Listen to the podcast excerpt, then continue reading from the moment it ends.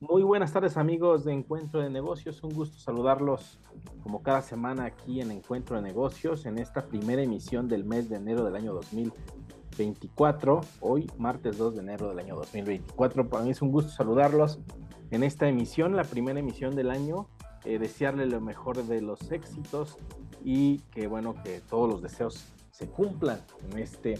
eh, dos mil veinticuatro. El día de hoy nuestro amigo Rodrigo Ortiz no nos acompaña en esta emisión, estará con nosotros el próximo martes. Y hoy vamos a hablar de temas interesantes, vamos a hablar sobre eh, el petróleo y el precio del petróleo, como pues tuvo una cierta estabilización en dos mil veintitrés. También hablaremos sobre Apple, esta compañía de la manzana que vende teléfonos celulares y computadoras. Pues bueno, ha sido eh, rebajada en relación a su calificación eh, por parte de estas calificadoras de inversión por la baja demanda de sus dispositivos, algo muy, muy interesante. Y también hablaremos sobre el sistema SWIFT, este sistema SWIFT que se utiliza para eh, hacer transacciones internacionales. Pues bueno, este sistema SWIFT ha registrado un aumento del uso del yuan en los pagos a nivel mundial. Esto hablaremos en Encuentro de Negocios el día de hoy, algo que es muy interesante porque eh, pues da pauta a lo que hemos hablado aquí en otras emisiones sobre la desdolarización. Y pues bueno, de esta forma comenzamos en Encuentro de Negocios. Y comenzamos hoy en Encuentro de Negocios hablando sobre esta marca Apple. Apple, esta empresa estadounidense que, pues bueno, muchos conocemos eh, por la manzana, por sus iPhone, por las Mac, por, este, por estos equipos que, que se tienen, eh, o que muchos son usuarios de, estas, de esta marca, que pues muy poco ha innovado en los últimos años, eso es muy cierto. Han salido eh, más productos eh, similares, iguales, con muy poca eh, diferencia, o con algunos, eh, digamos, eh, diferenciadores que no son tan relevantes, pero productos nuevos, lo cierto es que no han, no han salido al mercado. Y bueno, ¿cuál es la relevancia de Apple? Pues bueno, Apple comenzó este dos mil veinticuatro con una rebaja de la calificadora Barclays por la baja demanda de sus dispositivos. Apple lleva experimentando una baja demanda desde principios del dos mil veintitrés, siendo la salida del iPhone quince,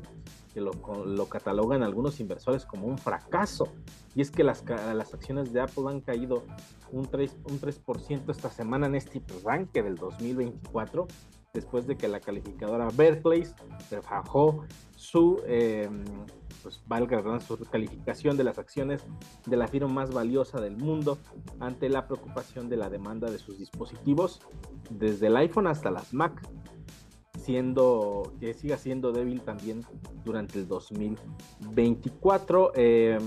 eh, Barclays, pues bueno, es la segunda correduría que tiene el, el equivalente a una calificación de vender sobre la acción, que ya tiene un mayor número de recomendaciones bajistas en los últimos dos años. Apple lleva lidiando ya con una, re, pues una ralentización de la demanda desde principios del año pasado, como lo comentábamos, y ha previsto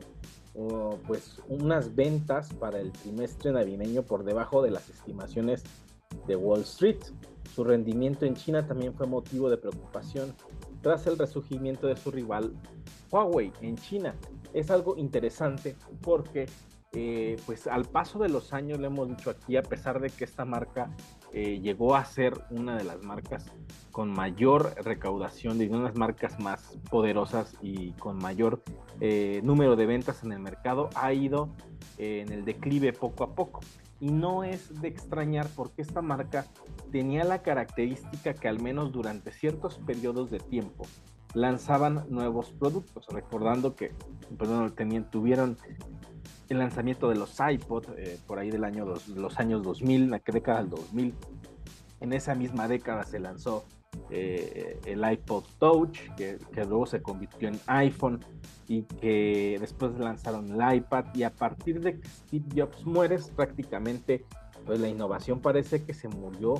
con eh, Steve Jobs, y esa es una realidad que a muchos fans de Apple les duele, pero también es una realidad ahora con una competencia más eh, férrea de diferentes marcas, especialmente Huawei, que ha sido duramente atacada por el gobierno de los Estados Unidos, no solamente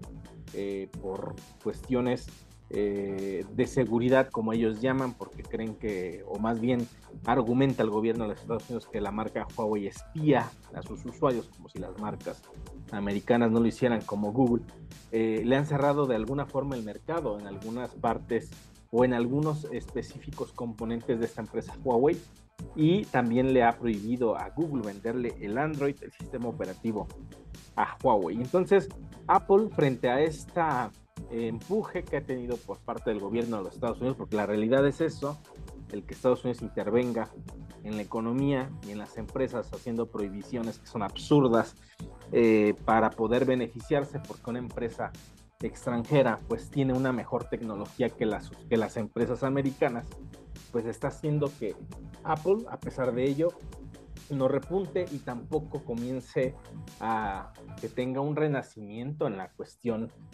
de la innovación. Pues prácticamente el iPhone y sus Apple Watch han sido sus, eh, pues sus mayores componentes, sus gadgets estrella que ha lanzado eh, al mercado, y que constantemente, año con año, han sacado nuevos modelos, los han lanzado, los han presentado con mucha publicidad, pero a pesar de ello, los usuarios comienzan a ver los teléfonos como ya más de lo mismo. O sea, son teléfonos que prácticamente eh, tienen una pequeña diferenciación de un modelo a otro, con una mejora que puede ser eh, no tan eh, relevante, pero el precio sigue siendo exorbitante porque la marca está posicionada. Entonces Apple está en un momento en el que eh, pudiera eh, comenzar a decrecer más sus ventas este año si no lanza algo al mercado que no exista, como sucedió en algún momento, como fue el lanzamiento del mismo iPhone, el iPad, por ejemplo, que revolucionaron un mercado, y que ahora eh, esta marca pues enfrenta a otras que pudieran lanzar gadgets que sean de, pues de a, sean atractivos para, para los amantes de la tecnología, o para los mismos consumidores que están buscando algo nuevo o un gadget nuevo en su día, en su día a día. Es algo que eh, es para debatir, y esta marca Apple, pues bueno, se mantiene aún con los mismos gadgets, haciéndoles algunas eh, mo- mejoras y teniendo obviamente precios que son eh, exorbitantes, y de alguna manera, pues bueno, este, ojalá que esta innovación llegue a esta compañía eh, Apple, para que pueda lanzar no solamente nuevas versiones de iPhone, sino algún otro componente, como lo decía, algún otro gadget que pueda ser eh, pues de alguna forma distinto a lo que ya eh, hemos visto. Esta misma eh, agencia Barclays eh, también advirtió de los riesgos crecientes para el negocio de servicios de Apple, que ha estado bajo la lupa en los Estados Unidos por las prácticas de las tiendas de aplicaciones, en las que eh, de alguna manera alguien crea una aplicación y no siempre está eh, a la vista, aunque estés buscándola en la tienda de aplicaciones, porque le da preferencia a otras eh, que sí pagan. Entonces se ha vuelto una nueva eh, forma de competir de manera Eh, pues tramposa, si lo podemos decir así, y precisamente en su tienda de aplicaciones. Apple sufre eh, pues bueno, esta relentiz- ralentización de demanda y experiencia eh, experimenta ventas por debajo de las estimaciones. En los últimos años este negocio superó con frecuencia el crecimiento del segmento de hardware de Apple, y ahora representa casi una cuarta parte de los ingresos totales Eh, de la empresa. La caída de las acciones iba a eliminar unos noventa mil millones de dólares de la capitalización bursátil de Apple. La acción eh, ha subido casi un cincuenta por ciento en dos mil veintitrés y alcanzó un máximo histórico a mediados de diciembre, en medio de un repunte más amplio de valores de las grandes tecnológicas. Pero aún así Apple se enfrenta a estas bajas ventas de sus eh, dispositivos, y eso preocupa mucho a los inversores porque de alguna forma son los que están pendientes de poder colocar su dinero en esta gran tecnológica, pero si no hay algo que convierta a sus teléfonos o a la misma marca lance nuevos gadgets, pues no va a ser una empresa que sea atractiva para invertir, porque si no hay ventas, pues los rendimientos obviamente bajan. Ok, pues vamos, vamos a la siguiente parte aquí en Encuentro de Negocios. Y continuando, continuando aquí en Encuentro de Negocios, hablaremos sobre el petróleo y la OPEP, esta organización de países eh, exportadores de petróleo, el precio del Eh, medio del crudo, del petróleo de eh, los países de la OPEP bajó un diecisiete por ciento en dos mil veintitrés hasta los ochenta y dos punto noventa y cinco dólares por barril. Eh, en dos mil veintitrés el barril de OPEP mostró una pues marcada volatilidad al fluctuar desde un mínimo de setenta punto setenta y siete dólares hasta máximo noventa y siete punto cuarenta y ocho, situándose en una media de ochenta y dos punto noventa y cinco, y estos son variantes eh, por la guerra, por lo que pasa aún en Europa del Este entre, entre Rusia y Ucrania, la guerra que está eh, pues aún activa, y el nuevo frente que se abre en Medio Oriente, que también tiende de un hilo el precio del petróleo, como lo hemos dicho aquí, estos cisnes negros que aparecen y que afectan directamente la economía. Esta guerra que se vive en Medio Oriente entre Israel y Palestina tiene también eh, pues la vista a los precios del petróleo, porque es una zona muy volátil, es una zona en la que grandes países productores de petróleo, precisamente miembros de la OPEP, están ahí eh, y pueden en cualquier momento eh, pues buscar crear un bloqueo. Incluso ya se ha hablado eh, de algún bloqueo eh, petrolero hacia Israel y a sus aliados. Entonces esto es algo que, que podemos verlo como un pequeño hilo que puede romperse en cualquier momento si estos países eh, deciden sancionar a Israel o deciden hacer un bloqueo eh, petrolero, porque todo el petróleo que sale del Golfo Pérsico pues va hacia Europa. Los países europeos también eh, pues deciden no tomar acciones para que esta, estas acciones de Israel disminuyan, pues seguramente Eh, llegará un punto en el que el petróleo será un arma eh, muy fuerte para poder eh, presionar a Israel, a sus aliados, pero principalmente a los Estados Unidos, que no ha hecho absolutamente nada para que esta guerra eh, se detenga ni poder mediar eh, en ella. Pero en un momento tan complicado en los Estados Unidos, donde hay elecciones eh, este año, donde también se tiene eh, una inflación que aún no se controla, el que los precios del petróleo se puedan elevar por un conflicto en Medio Oriente puede llevar a un descontento muy serio en los Estados Unidos, porque ya no, la sociedad seguramente en Estados Unidos no soportará una subida de precios como lo que se vivió en dos mil veintiuno, y el petróleo es la base de todo lo que pueda ocurrir para un aumento de los precios, para que la inflación eh, se dispare, y esto bueno, pueda provocar una situación complicada en varios países que dependen del petróleo eh, extranjero. En su valor diario, el barril usado como referencia por los países de la Organización de Países Exportadores de Petróleo, de la OPEP, retrocedió hasta los setenta y ocho punto cuarenta y cuatro dólares en la última sesión del año del pasado viernes. Eh, terminó así con un retroceso de uno punto ochenta y siete dólares o un cero punto veintitrés por ciento respecto a la cotización de la jornada anterior, que estuvo arriba de los ochenta dólares por barril, algo que es sumamente interesante porque bueno, sigue fluctuando, no fluctúa de manera eh, exagerada o peligrosa, si lo podemos decir así, para la economía mundial, pero sí es un eh, referente que está latente, porque estos mismos países de la OPEP, eh, pues incluido Rusia, que está dentro de esta organización de países productores de petróleo, podrían mantener o tener en vilo a todos los países que de alguna forma apenas están en esta recuperación después de una inflación que estuvo sumamente acelerada desde finales del dos mil veintiuno, mediados del dos mil veintiuno, dos mil veintidós, y que fue poco a poco controlándose en dos mil veintitrés, el que vuelva a aparecer otro cisne negro para que pues, la economía mundial reviente. No sabemos si resistan algunas economías y puedan algunas incluso ser el factor que lleve a una crisis que destalle la recesión. Bueno, el, el abaratamiento del petróleo registrado en los últimos tres meses del año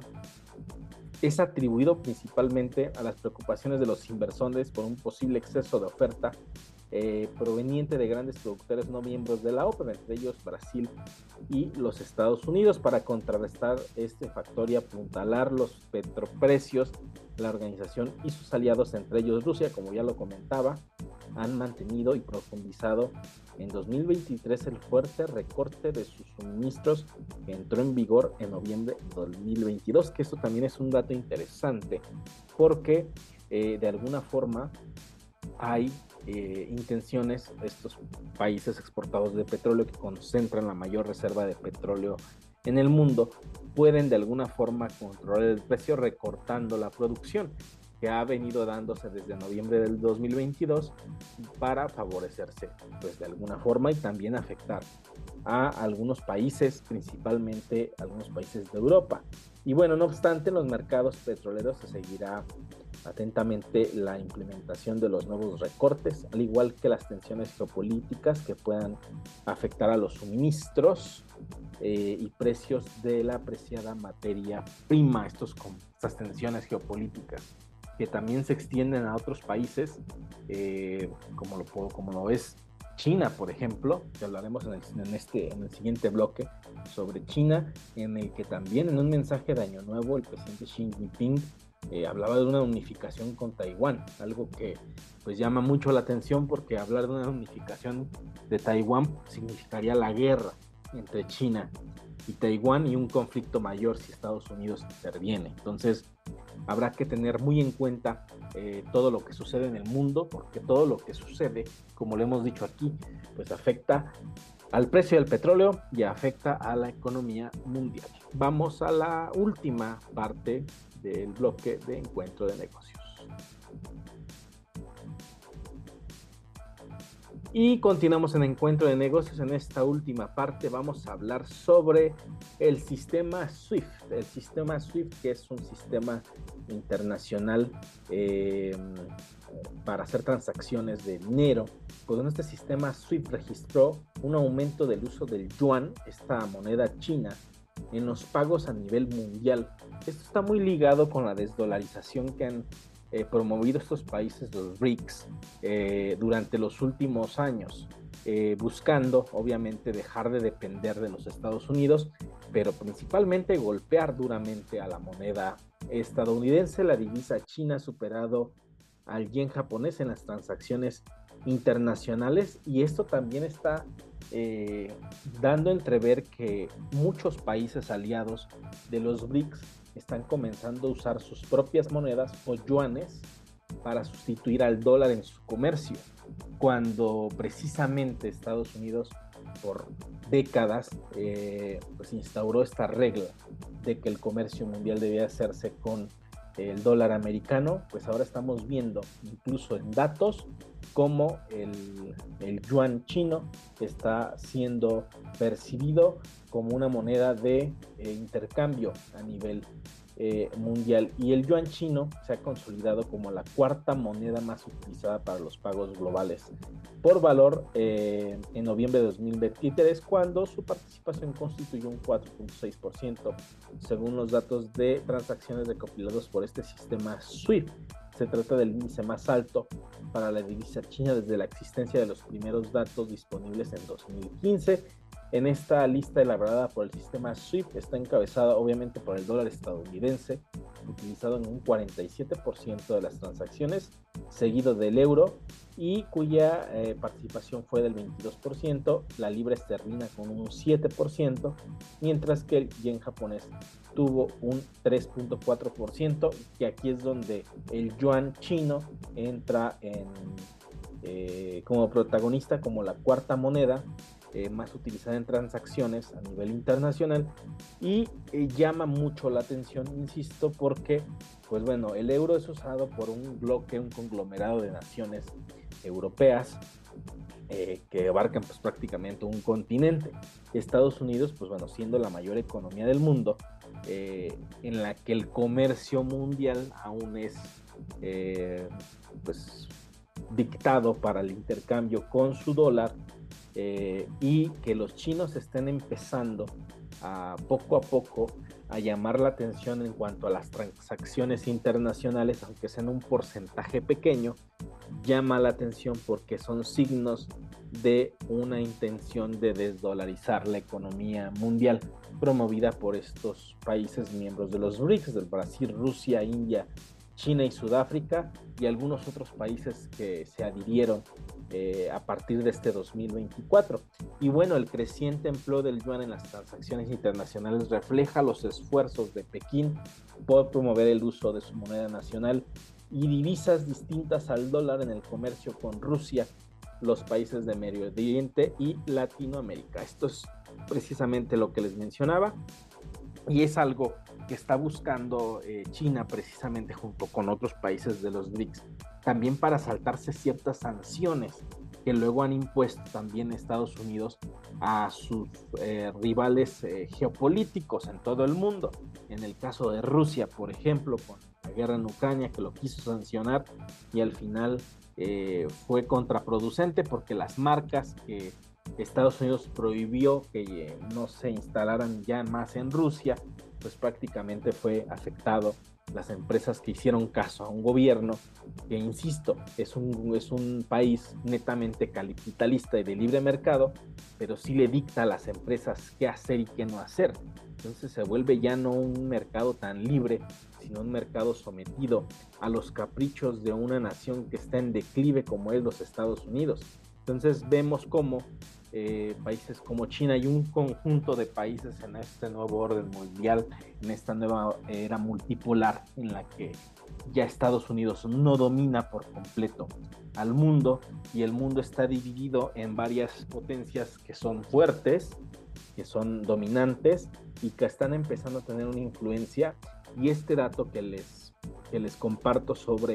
eh, el sistema SWIFT, que identifica pues bueno, un aumento en el uso del yuan Eh, chino en los pagos internacionales, estas transacciones internacionales que se hacen, pues quiere decir que efectivamente la estrategia del gobierno chino de que su moneda sea una de las que eh, comience a ser más usada en las transacciones internacionales es, es interesante. Y bueno, el noventa y cinco por ciento de las transacciones comerciales entre Rusia y China, por ejemplo, se realizan en rublos y en yuanes, en, en monedas locales, que es precisamente lo que buscan esos países miembros de los BRICS, que puedan ellos comerciar con sus propias monedas sin necesidad de intervenir con el dólar eh, estadounidense. Poco a poco, mientras vaya influyendo más la presencia de los BRICS en, eh, en varias partes del mundo, principalmente ahora con esta nueva adhesión de países eh, que en su mayoría son productores de petróleo y precisamente están ya dentro de, esta, de este bloque comercial que se está ampliando, y en el que precisamente Argentina eh, iba a adherirse a partir del dos mil veinticuatro, pero el presidente de Argentina, el señor Milei, envió una carta antes del finalizar el dos mil veintitrés donde dijo que no Eh, pretendía eh, adherirse a Argentina por ahora al bloque económico, obviamente obedeciendo a eh, los Estados Unidos y a sus intereses geopolíticos. Pues bueno, eh, Argentina se queda fuera de los BRICS, pero eh, de alguna forma este nuevo bloque económico está siendo eh, pues muy eh, poderoso, está comenzando a generar un poder eh, económico interesante porque, como les decía, están adhiriéndose economías en las que su principal producción es la, de, es la del petróleo, es la de exportar petróleo, es la de extraer petróleo, y en un mundo en el que aún se necesita esta materia prima, el que este bloque económico se esté fortaleciendo con países que precisamente eh, están ligados al petróleo eh, y a su producción, obviamente favorece a este mismo bloque, porque ahorita lo podemos ver en un sentido pues muy llano, pero si lo analizamos en un tiempo de guerra, en el que pudieran existir conflictos armados, una guerra entre Occidente y Oriente, que podría ser China y Estados Unidos, eh, por medio de algún país tercero como lo es Taiwán, como lo que les decía en el bloque anterior, de que el presidente de China en su mensaje de fin de año decía que eh, este año iba a ser el año de la unificación de Taiwán, pues eso implica una guerra, eso implica que no va a ser Eh, una eh, transición pacífica, sino que va a haber una guerra, y que eso ya también se viene preparando desde hace varios años. Entonces, si vemos un escenario de ese tipo versus eh, este bloque económico que tiene aliados que son exportadores de petróleo, en, un, en tiempos de guerra Estados Unidos se vería más afectado, porque ha perdido aliados en Medio Oriente que son productores de petróleo, que pues prácticamente eh, pues le proveen de esta materia prima, y de alguna forma, si los pierde, pues también pierde esta alianza económica que suele ser